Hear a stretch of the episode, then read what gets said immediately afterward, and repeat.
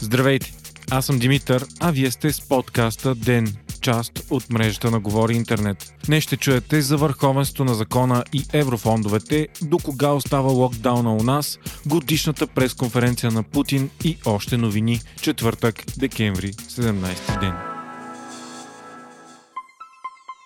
През 2020 киберсигурността е по-важна от всякога. С новата услуга на Теленор за онлайн защита вече можеш да сърфираш спокойно, защитен от вируси, фишинг, спам и зловреден софтуер. Ако си абонат на Теленор, можеш да активираш услугата от MyTelenor за 3 месеца тестов период без допълнително заплащане, а след това само за лев и 20 на месец с ДДС. А ако се интересуваш от темата киберсигурност, не пропускай да чуеш най-новия епизод на Говори Интернет, създаден в партньорство с Теленор на тема онлайн защита. Линк към услугата и епизода ще намериш в бележките на подкаста.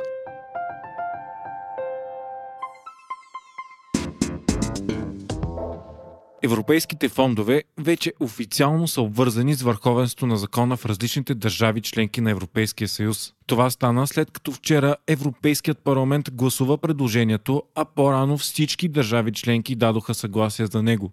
За сега обаче няма да има наказание за неспазване на правилото, защото се очаква съдът на ЕСА да се произнесе дали то съответства с принципите на общността. Механизмът за малко да не бъде прият след като по-рано Унгария и Полша се опитаха да го блокират. Всички останали членки на ЕСА обаче застанаха против тях и в крайна сметка двете страни се съгласиха на механизма механизма след гаранции, че той ще бъде прилаган справедливо.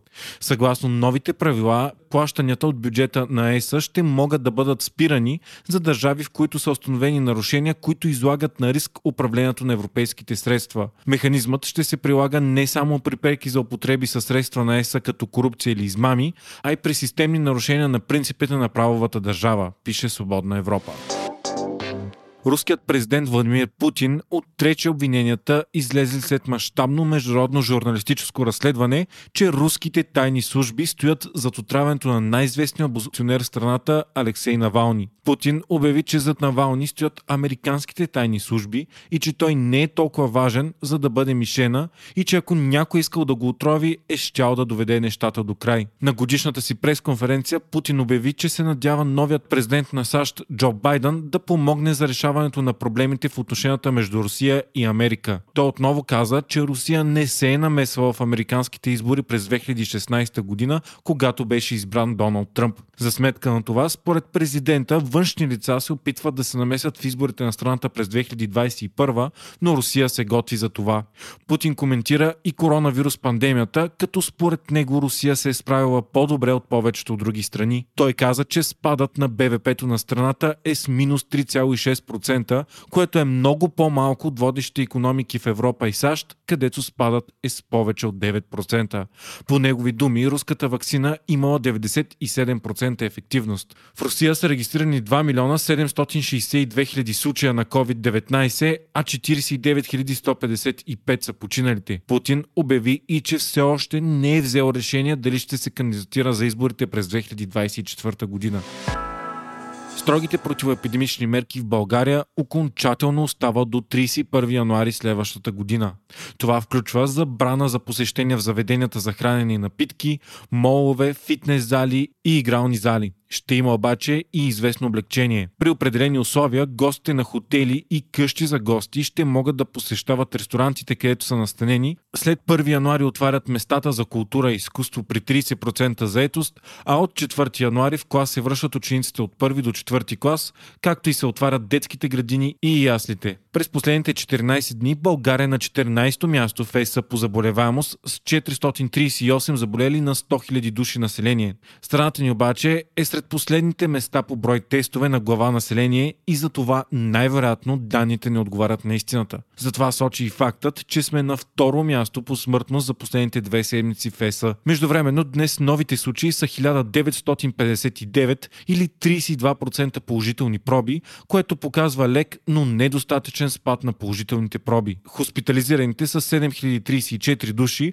а в интензивните отделения са 570. Изключително висок обаче е броят на смъртните случаи – 191. Този брой е бил надминаван само през вторници, когато обаче се обявяват на събрани случаи от уикенда. На седмична база също има лек спад на случаите – 25% по-малко новозаразени, но трябва да се има предвид, че са направени и 16% по-малко PCR теста.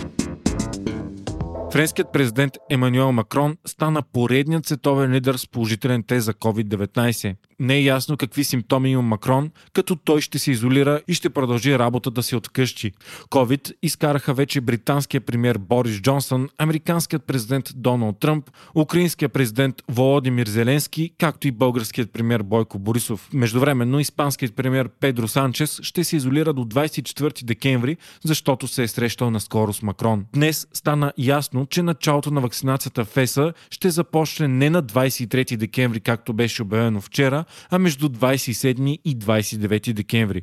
Очаква се одобреното от Агенцията по лекарствата да бъде дадено на 21 декември, а след това ще са нужни два дни за синхронизиране на държавите от ЕС. Европейската комисия вече е договорила доставки за 2 милиарда дози вакцини до края на следващата година. В пъти повече, отколкото реално ще са нужни. Причината обаче е, че Съюзът иска да има различен набор от вакцини, които ще са подходящи за различни групи хора. Китайската лунна сонда Чанг Е5 достави на Земята проби от Луната за пръв път от 44 години. Последно това направи СССР през 1976 година. Китай се превърна в едва третата страна света донесла успешно проби от Луната след Съветския съюз и САЩ по време на студената война. Доставката би трябвало да е рекордните 2 кг. Вие слушахте подкаста Ден, част от мрежата на Говори Интернет. Водещ и главен редактор бях аз, Димитър Панайотов, а аудиомонтажът направи Антон Велев.